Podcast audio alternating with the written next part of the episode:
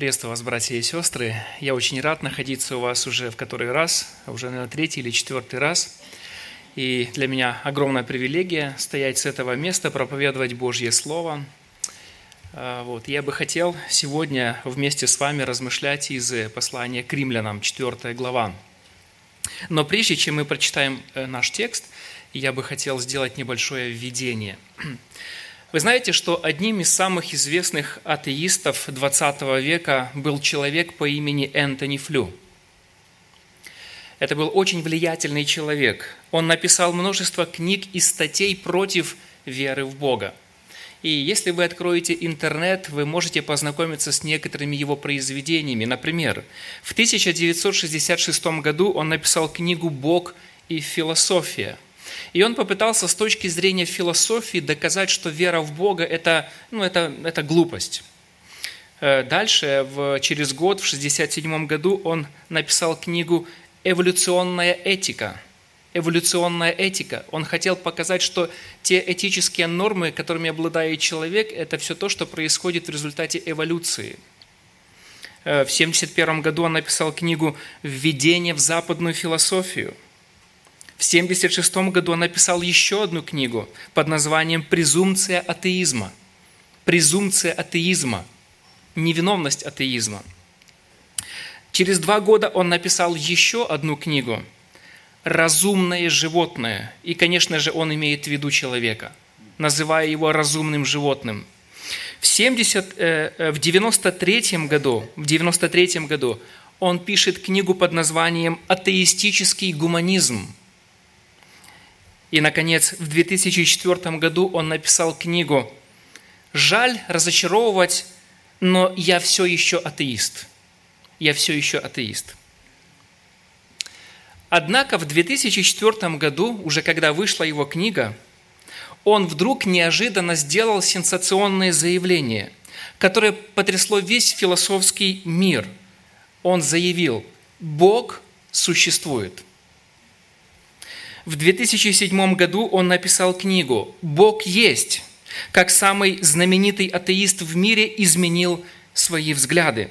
И интересно, если вы откроете эту книгу, то в предисловии к ней написано «Эта книга отправляет читателя прямиком на поле битвы самых ярких интеллектуальных идей, гипотез и научных открытий, будражащих умы всех, кто сегодня задается вопросами о существовании Бога.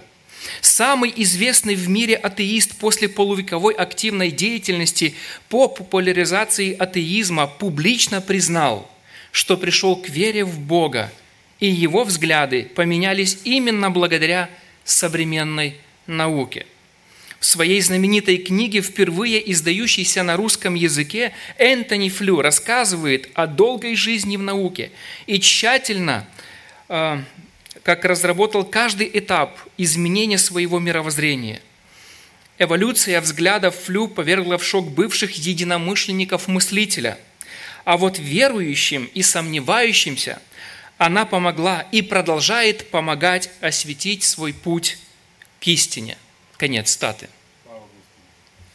Но не спешите радоваться.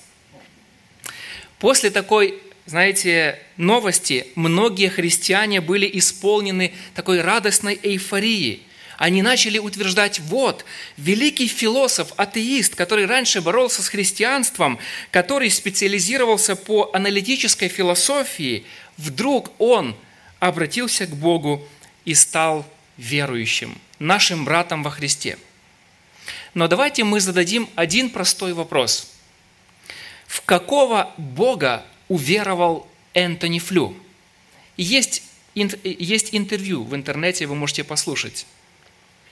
Какова была на самом деле его вера? Оправдывала ли его эта вера перед Богом? И будет ли он вместе с нами на небесах?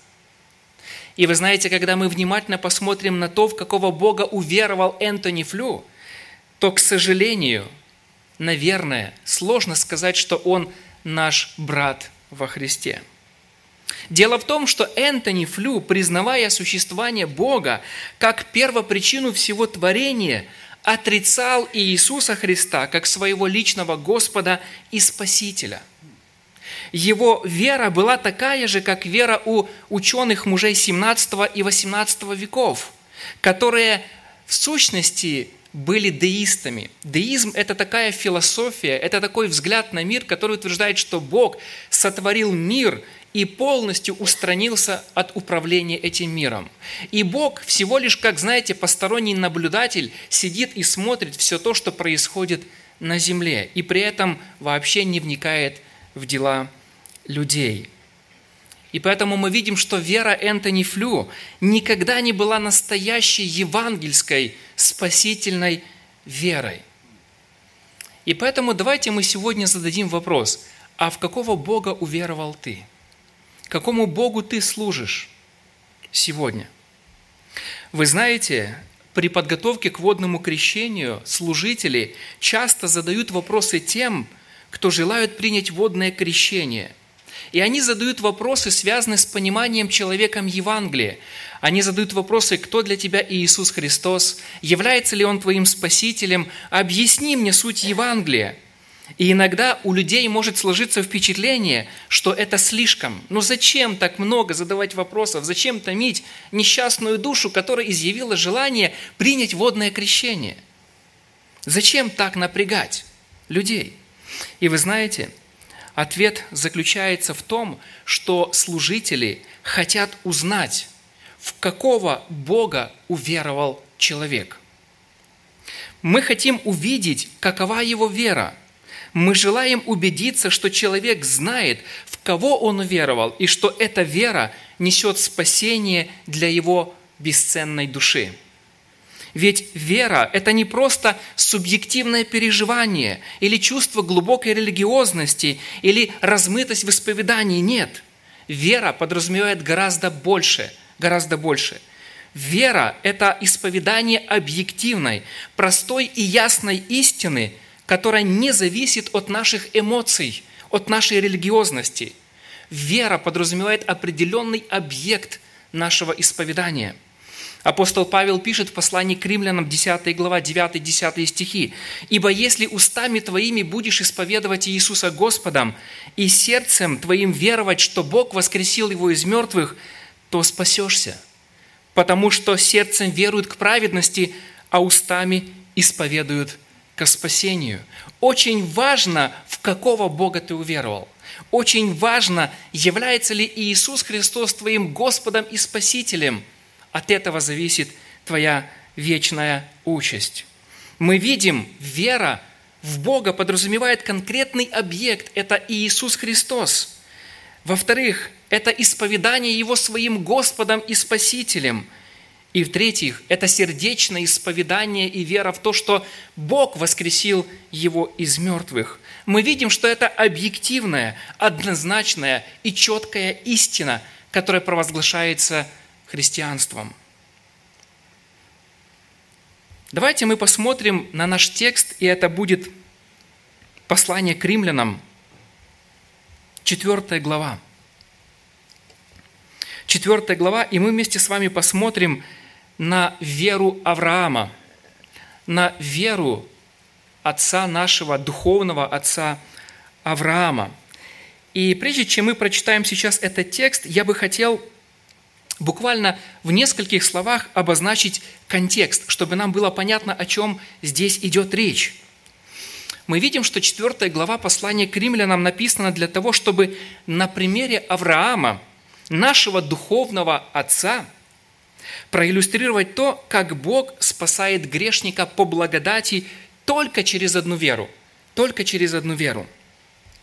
И если вы посмотрите на эту главу, то в третьем стихе вы увидите, там сказано, «Поверил Авраам Богу, и это вменилось ему в праведность». В 11 стихе сказано, что знак обрезания Авраам получил как печать праведности через веру. И дальше в 11 стихе сказано, Авраам стал отцом всех верующих в необрезании, то есть язычников, которые уверуют в Бога. Но также он стал отцом всем нам, сказано в 16 стихе. И поэтому у нас сегодня возникает вопрос, какова же была вера у Авраама, Какова же была вера у Авраама, что он был оправдан перед Богом, что он попал на небеса, что он стал нашим духовным отцом? Какова же была у него вера? Какова твоя вера? И поэтому давайте мы посмотрим на наш текст и тогда обозначим, какова же была вера у Авраама. Откройте вместе со мной э, и 4 э, глава из 16 по 20 стихи. Мы прочитаем – и так по вере, чтобы было по милости, дабы обетование было непреложно для всех, не только по закону, но и по вере потомков Авраама, который есть Отец всем нам, духовный потомок, духовный Отец, по вере. Как написано, «Я поставил тебя отцом многих народов, перед Богом, которому Он поверил, животворящим мертвых и называющим несуществующее как существующее. Он сверх надежды поверил с надеждою, через что сделался отцом многих народов, по сказанному, так многочисленно будет семя твое. И, не изнемогший в вере, он не помышлял, что тело его почти столетнего уже омертвело, и утроба Сарина в омертвении. Не поколебался в обетовании Божьим неверием, но прибыл тверд в вере, воздав славу Богу, и будучи вполне уверен, что он силен и исполнить обещанное. Остановимся здесь, на этом стихе. Этот текст показывает нам сущность веры отца нашего Авраама. Это была та вера, благодаря которой он оправдался перед Богом. И здесь мы можем увидеть три характеристики спасительной веры Авраама, которые помогут нам понять, состоим ли мы в духовном родстве с ним или нет – Потому что это очень важно.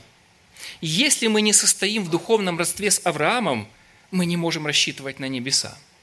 Мы не можем быть в присутствии Божьем.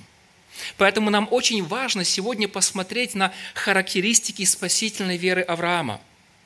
Потому что это определит нашу веру, это поможет нам узнать, состоим ли мы в духовном родстве с Ним или нет. Итак, посмотрите, первая характеристика – Первая характеристика веры Авраама – это вера во всемогущего Бога Творца. Это вера во всемогущего Бога, Бога Творца. Посмотрите, апостол Павел пишет, вера, которую имел Авраам, была перед Богом, дающим жизнь мертвым и называющим несуществующее как существующее. Итак, во-первых, Авраам уверовал в Бога, который может оживлять мертвых. В контексте, конечно же, веры Авраама речь идет о Божьем обещании, что у него и у Сары в старости родится сын. Родится сын. Бог пообещал, и Авраам поверил. И он понимает, что если Бог сказал, что у меня будет сын, то это Бог, который дает жизнь мертвому и называет несуществующее как существующее – Представьте себе, насколько это обещание звучало неправдоподобно почти в сто лет для Авраама. У тебя будет сын. Тем не менее, он не колеблется, он верит, он верит. Но почему же Авраам не отверг это обещание о сыне? Почему он не закрыл уши и не отвернулся от Бога? Знаете почему? Потому что он знал, что стоит перед Богом, дающим жизнь мертвым. Вот почему Авраам не поколебался в вере. Он знал, что стоит перед лицом всемогущего Бога, который оживляет мертвых. Вера Авраама была сосредоточена вокруг той мысли, что Бог – это настолько всемогущее существо, которое дает жизнь всему творению – и мы находим, читая Ветхий Завет, находим множество текстов, которые подтверждают это. Мы знаем, что Авраам прекрасно знал, ну, как минимум, книгу «Бытие» в пересказе. Если он и не читал ее написанную, то он знал, потому что устно передавалась информация о Адаме и Еве, о Боге и так далее. Поэтому, конечно же, он все это знал, что мы читаем в книге «Бытие». Так вот, мы знаем, что Авраам – Э, верил в то, что только Бог создал жизнь на земле. Во-вторых, Авраам знал, что только Бог является тем, кто имеет власть и возвращать эту жизнь, возвращать человеку эту жизнь. И это очень важные истины, потому что они указывают нам на веру Авраама. А вера Авраама заключалась в то, что он верил в Бога Всемогущего, который дает жизнь. Задайте себе вопрос, в какого Бога уверовали вы? Верите ли вы в то, что Бог имеет власть оживлять мертвых? Верите ли в то, что Бог может исполнять обещания вашей жизни? Потому что от этого зависит то, в какого Бога вы уверовали. Во-вторых, Авраам уверовал в Бога, как сказано здесь, который называет несуществующее как существующее, 17 стих. Речь идет о том, что Бог вызывает к существованию, что не существует, то, что не существует. И мы знаем, э, что Бог создал мир из ничего. В книге Евреям 11.3 сказано, «Верою познаем, что миры устроены Словом Божьим, так что из невидимого произошло видимое. В 32-м псалме, в 6 стихе написано «Словом Господа сотворены небеса, и духом уст Его все воинство их». В Евангелии от Иоанна 1.3 написано «Все через Иисуса начало быть, и без Него ничто не начало быть, что начало быть». Бог, в которого уверовал Авраам, это тот Бог, который вызывает к существованию то, что не существует. Он создал мир из ничего, Он создает жизнь из ничего, и Он обещает даровать Аврааму сына из ничего, когда даже утроба Сарина не способна забеременеть. Тем не менее, Бог обещает вызвать жизнь из ничего в Саре. И вот именно в этого Бога уверовал Авраам. Это вера во всемогущего Бога – который создал мир из ничего, который производит жизнь из ничего. Вы знаете, одним из самых больших грехов является то, ну, э, человеческих грехов является то, когда люди отвергли Бога Творца. И об этом очень красноречиво пишет апостол Павел в первой главе послания к римлянам. «Но как они, познав Бога, не прославили Его как Бога и не возблагодарили, но осуетились в умствованиях своих, и омрачилось несмысленное их сердце. Называя себя мудрыми, обезумели, и славу нетленного Бога изменили в образ, подобный тленному человеку и птицам, и четвероногим, и присмыкающимся, то и предал их Бог в похотях сердец их нечистоте, так что они сквернили сами свои тела. Они заменили истину Божью ложью и поклонялись и служили твари вместо Творца, который благословен во веки. Аминь величайший грех человека перед Богом заключается в том, что человек отвергает Бога Творца, не признает Бога своим Создателем. Недавно мне довелось услышать дебаты между двумя учеными. Один был христианин, его зовут Хью Росс, а второй – это атеист, тоже ученый, и его зовут Питер Аткинсон. Питер Аткинсон – очень интересные дебаты, они даже есть на русском языке, вы можете найти в YouTube. И интересно, что в конце дебатов ведущий задал каждому из них вопрос только с зеркальной противоположностью. Одного он спросил, какие свидетельства убедили бы вас в существовании Творца? Он задал этот вопрос атеисту. А второму, то есть христианину, он задал такой, такой вопрос – Какие свидетельства убедили бы вас в его отсутствии? В его отсутствии. Я процитирую.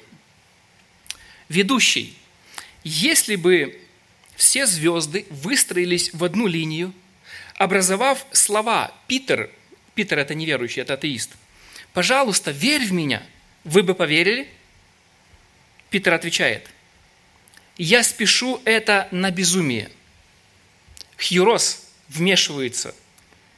Звучит так, Питер, что для вас не нашлось бы доказательства, которое могло бы вас переубедить. Питер отвечает. Честно говоря, я думаю, что это вероятно так. Даже если бы я умер и попал на небеса, то нашел бы там жизнь невыносимо скучной. И чтобы немного развлечься, нужно было бы спуститься в ад. Ведущий обратился к верующему ученому и спрашивает у Хьюроса, «Хью, какие свидетельства убедили бы вас в отсутствии Бога?» Хьюрос отвечает, «Если бы мне доказали, что Вселенная не имела начала», и тут же Питер, атеист, вмешивается и возражает, «Но Вселенная имела начало». Хьюрос дальше сказал, также, если бы мне доказали, что мы, люди, не особенные в сравнении со всем остальными формами жизни, это было бы катастрофой для моего христианства. И тут же э, Питер, неверующий, вмешивается. Но мы являемся особенными в том смысле, что мы можем размышлять о природе, мире и изобрести даже идею Бога. Хьюрос дальше продолжая говорит, это свидетельство того, что говорит Библия – в Библии написано, что мы особенные. Проблема э, этого э, Питера Аткинсона заключается не в э, достаточности доказательств о существовании Бога. Их слишком много. Его проблема в том, что он принял волевое решение не верить никакому свидетельству. И он сам утверждает, если бы я даже оказался на небе, я бы сказал, это либо галлюцинация – либо я бы сказал, что, ну, вы знаете, тут очень скучно, поэтому, чтобы развлечься, мне нужно отправиться в ад. Мы видим Бог, в которого уверовал Авраам, был Богом, дающим жизнь. Жизнь не может произойти сама по себе. Наука не знает ни единого случая, чтобы жизнь возникала из мертвой материи. Но мы все живем. Как это объяснить? И единственный ответ – это Бог, дающий жизнь. А какова ваша вера? В кого вы уверовали? Пустота и смерть – это то, что больше всего смущает современный человеческий ум и ставит его в тупик. Например, американский кинорежиссер Вуди Аллен так вкратце изложил неспособность многих современных людей справляться с мыслью о предстоящей смерти. Он сказал, «Не то, чтобы я боялся умереть, Просто я не хочу быть там, когда это случится. Без Бога, дающего жизнь, сама земная жизнь человека теряет ценность и смысл. Бог не только творит жизнь, но и оживляет то, что когда-то было живым. Ведь Он творит жизнь как физическую, так и жизнь духовную. Сколько среди нас тех, кто был мертв но ожил, пропадал и нашелся. И это благодаря кому? Это благодаря всемогущему Богу, который даровал нам новую жизнь, который поменял наше мировоззрение, который сделал нас своими детьми. Бог, в которого уверовал Авраам, был Богом, называющим несуществующее как существующее. То есть Он Творец – Небеса проповедуют славу Божью, и о делах рук Его вещает твердь. Для Бога нет проблемы создать жизнь, создать новый мир, потому что Он всемогущий Бог. Фундаментом спасительной веры является не какая-то абстрактная, непонятная идея Бога, а конкретно Бог – Творец, всемогущий Бог, дающий жизнь. Это тот Бог, который открылся нам – в личности Иисуса Христа. Итак, первая характеристика веры Авраама – это вера во всемогущего Бога. Задайте себе вопрос, верите ли вы во всемогущего Бога? Вторая характеристика, мы находим ее в 18 стихе. Это вера с надеждой. Это не просто вера во всемогущего Бога, но это вера живая, вера с надеждой – что оживляет нашу веру? Надежда, не так ли? Это то, что оживляло веру постоянно и Авраама. Посмотрите, что сказано в 18 стихе. Он сверх надежды поверил с надеждою. Сверх надежды поверил с надеждою. И вы знаете, здесь мы наблюдаем интересную такую игру слов. сверх надежды с надеждою. Кажется какой-то парадокс, противоречие, не так ли? Некоторые комментаторы эту фразу предлагают переводить так. Он поверил вопреки надежде, но на основании надежды. Он поверил вопреки надежде, но на основании надежды. Вера или надежда Авраама была вопреки всяким человеческим подсчетам и ожиданиям. Но это не был прыжок в темноту. Его вера была прочно укоренена в надежде, проистекающей из Божьего обещания, что у него и у Сары будет сын. Поэтому, с одной стороны, он не надеялся на себя, на свои силы, но с другой стороны, его надежда была на Божьих обещаниях. Он верил Божьим обещаниям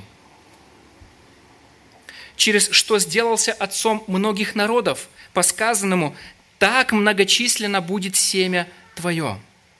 Мы видим, что результатом веры Авраама стало то, что он сделался духовным отцом многих людей.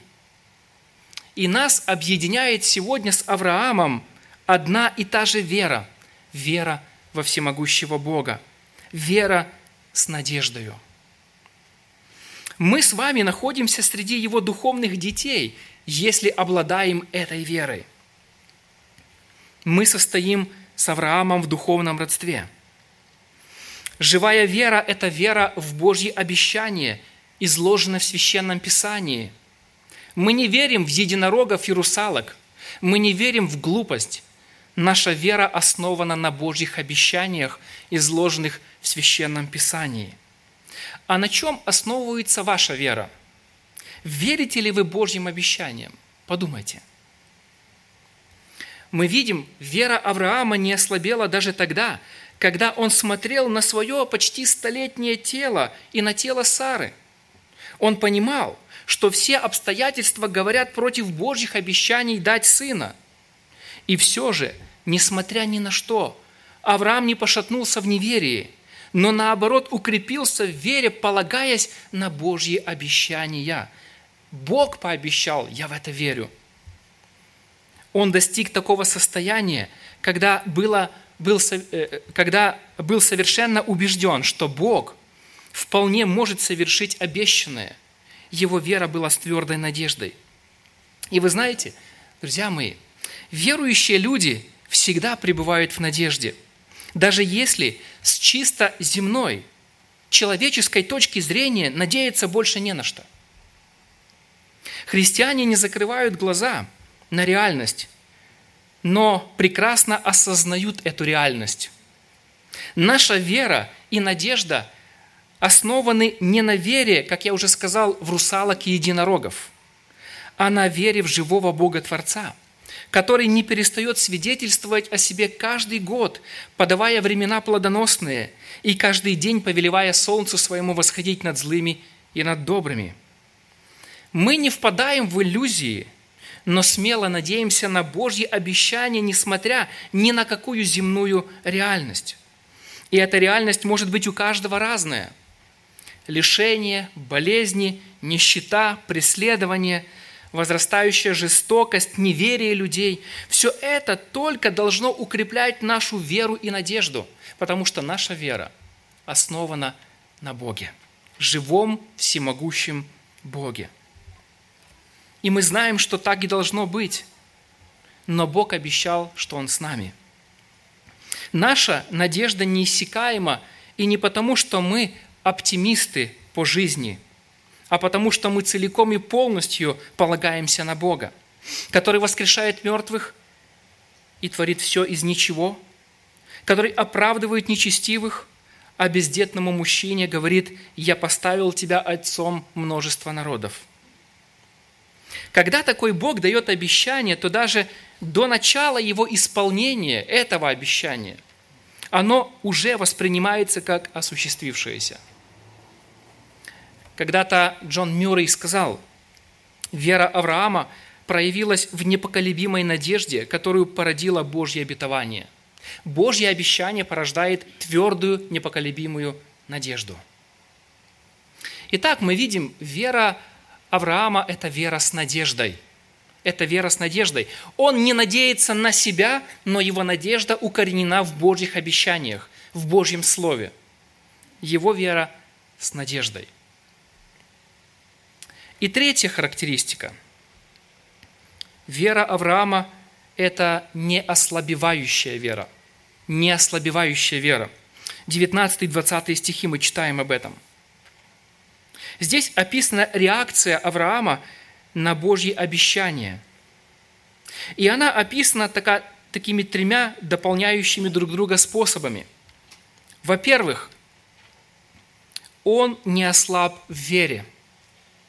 В синодальном тексте написано, «И не изнемогший в вере, он не помышлял, что тело его почти столетнего уже омертвело, и утроба Сарина в омертвении».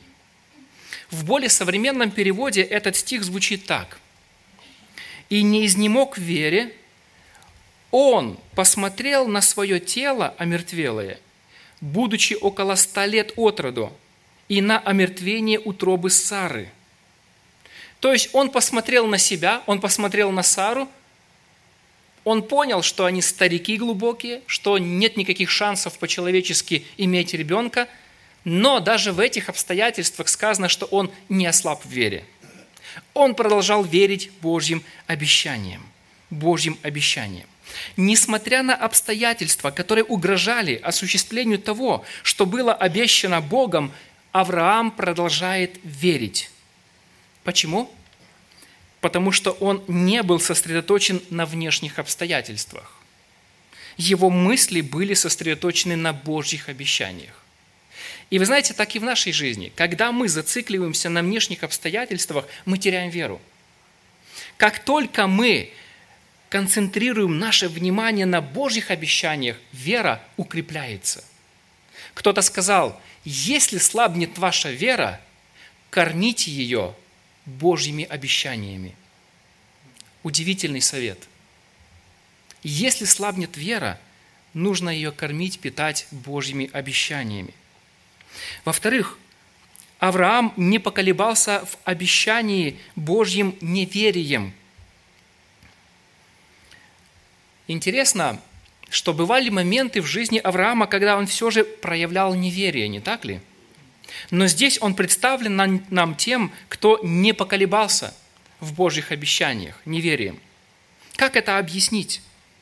Ответ, наверное, прост – Дело в том, что Павел не пытается здесь подробно описывать жизнь, все детали Авраама. Нет. Слово «не поколебался» изображает образ жизни Авраама целиком, для которого в конечном счете характерным было доверие Богу, а не сомнение. Да, в его жизни были сомнения, в его жизни были моменты, когда он колебался, но в целом, если взять жизнь его целиком – то всю эту жизнь можно охарактеризовать тем, что он был непоколебимо тверд в доверии Божьим обещаниям. Он не колебался, потому что стоял твердо в вере. И в-третьих, Авраам прибыл тверд в вере, воздав славу Богу, и будучи вполне уверен, что он силен исполнить обещанное. Вот это слово «прибыл тверд» можно перевести так, он был укреплен в вере. Он был укреплен в вере. Кто-то его укрепил в вере. Кто? Бог. А как? Каким образом? Каким образом Бог укрепил его в вере? Через обстоятельства жизни. Бог укрепил веру Авраама через обстоятельства жизни – Обстоятельства его жизни были использованы Богом для того, чтобы укрепить веру Авраама. Трудности всегда приносят пользу для нашей веры. Результатом такой укрепленной веры стало то, что он воздал славу Богу. Ведь он верил, что Бог силен, и у него достаточно сил, чтобы исполнить обещание – и он уже наперед воздал славу Богу. У него еще нет сына, а он уже прославляет Бога, как будто он есть. Представляете? Какая крепкая вера. У него еще нет сына, а он уже прославляет Бога, как будто у него сын уже есть. Вера, которая от Бога, остается с человеком на всю жизнь. Да, она может ослабевать. Иногда мы можем сомневаться, спотыкаться и даже падать. Но эта вера не исчезает окончательно. Знаете почему? Потому что источником ее является Бог. Апостол Павел пишет послание к филиппийцам, потому что вам дано ради Христа не только веровать в Него, но и страдать за Него. Нам подарено и страдать, и веровать Богом. И вера, и страдание – это Божий дар. Это Божий дар. Бог является не только тем, кто дарит веру, но и тем, кто эту веру поддерживает и укрепляет. В другом месте апостол Павел заверяет нас, «Благодарю Бога моего при всяком вспоминании о вас, будучи уверен в том, что начавший вас доброе дело будет совершать его даже до дня Иисуса Христа». Итак, давайте мы посмотрим, какова вера наша. Мы увидели на примере Авраама, какова была вера у него. Какова была вера у него. Вы знаете, сегодня недостаточно говорить, что я верю в Бога. Важно, в какого Бога ты веришь. Спасительная вера – это вера во всемогущего Бога, Бога Творца. Спасительная вера – это вера с надеждой. Спасительная вера – это неослабевающая вера. Проверьте, какая у вас вера – есть ли у вас такие близкие взаимоотношения с живым Богом, какие были у Авраама? Аминь. Давайте мы помолимся.